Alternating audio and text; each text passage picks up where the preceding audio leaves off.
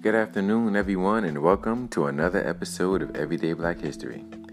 Happy Hump Day to everyone out there. I hope your week is going by so far. It's going well, and the weekend, as I say every every uh, uh, midweek when I do my podcast, the weekend is on the horizon.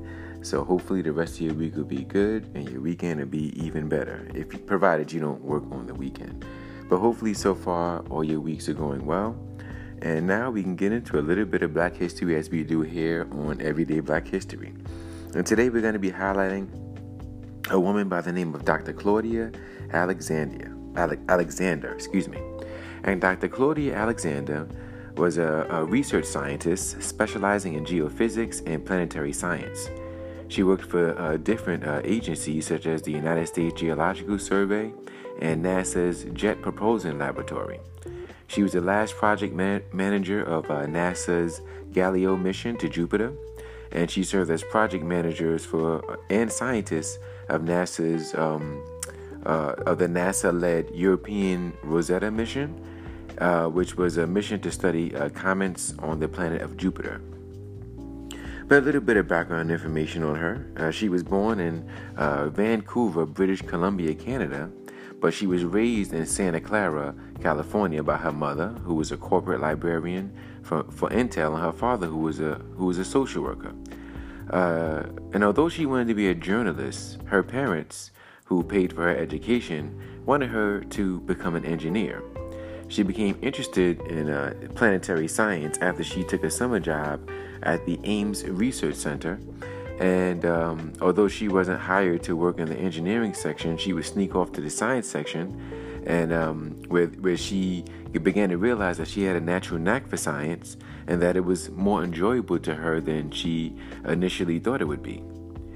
Uh, she received her bachelor's degree from the University of California, Berkeley, in geophysics in 1983, and um, she received her master's from UCLA in geophysics and space physics in 1985.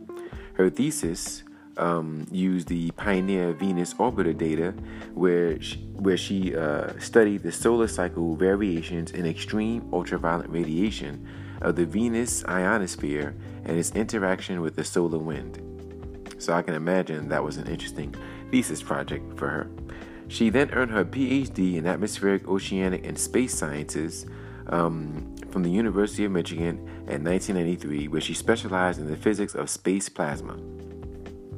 Now, after um, receiving her uh, master's degree, uh, she worked at the United States Geological Survey, where she studied plate tectonics and um, where she observed the Jovian moons um, before before she moved to NASA's Jet Propulsion Laboratory in 1986.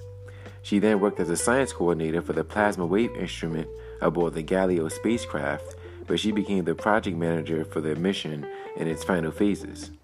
Now, the interesting thing about that mission uh, is that it discovered 21 new moons on um, on the planet of Jupiter, and it even uh, discovered the presence of an atmosphere on one of its moons, the largest moon. And um, her research and, and her uh, discoveries from um, that came from that mission that she that she headed, uh, it uh, actually caused scientists to rethink their assumptions about this moon being an, an inactive moon in Jupiter.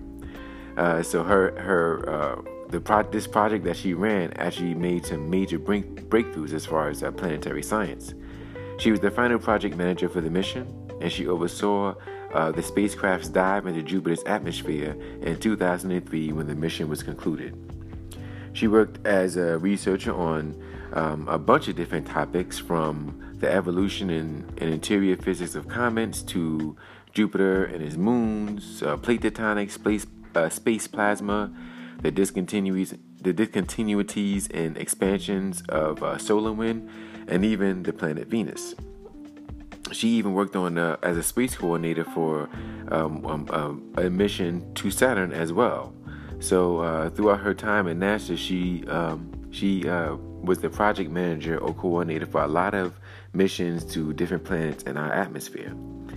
She, as most uh, black women in the science, technology, engineering, and math fields, she was a um, an advocate for women and minorities to join that field. and uh, she was a she was very passionate about it. She actually led a TED talk in 2015 at the Columbia College in Chicago entitled "The Compelling Nature of Locomotion and the Strange Case of Childhood Education," where she demonstrated her approach for educating children about science. And she was also a mentor to a lot of young people, especially young girls of color, to encourage their passions for science. As we mentioned earlier, she um, served as a project scientist for NASA's role in Rosetta, which was a uh, European Space Agency mission to study and um, land on a comet um, related to Jupiter. And on that mission, she was responsible for 35 million in instrumentation, collecting data such as temperature from three instruments on the orbiter. And she oversaw the tracking and navigation um, of NASA's Deep Space Network for the spacecraft. Uh, she also had other passions. She was um, uh, she had a passion for writing. She wrote a few uh, children books as well, um, such as Windows to Adventure, which was a series, Which of the Mountains is Greatest of All, and Windows to the Morning Star.